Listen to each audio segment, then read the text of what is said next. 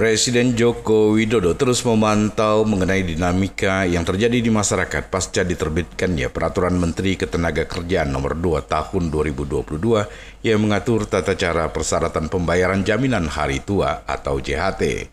Terkait hal tersebut, Presiden telah memanggil Menteri Koordinator Bidang Perekonomian Erlangga Hartarto dan Menteri Ketenagakerjaan Ida Fauzia. Hal ini disampaikan Menteri Sekretaris Negara Pratikno seperti yang dikutip melalui kanal YouTube Sekretariat Presiden Selasa pagi. Kepala negara pun meminta jajarannya untuk menyederhanakan tata cara dan persyaratan pembayaran JHT tersebut.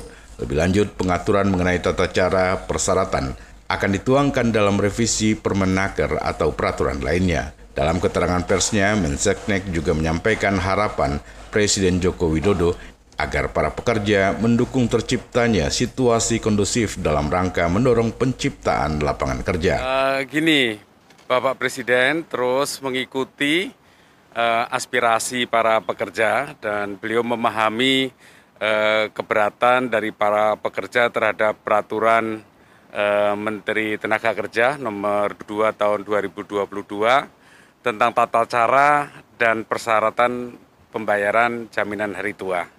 Eh, tadi pagi Bapak Presiden sudah memanggil Pak Menko Perekonomian, Ibu Menteri Tenaga Kerja, dan Bapak Presiden sudah memerintahkan agar tata cara dan persyaratan pembayaran CHT itu disederhanakan, dipermudah agar dana CHT eh, itu bisa diambil oleh individu pekerja yang sedang mengalami masa-masa sulit sekarang ini, terutama yang sedang menghadapi PHK.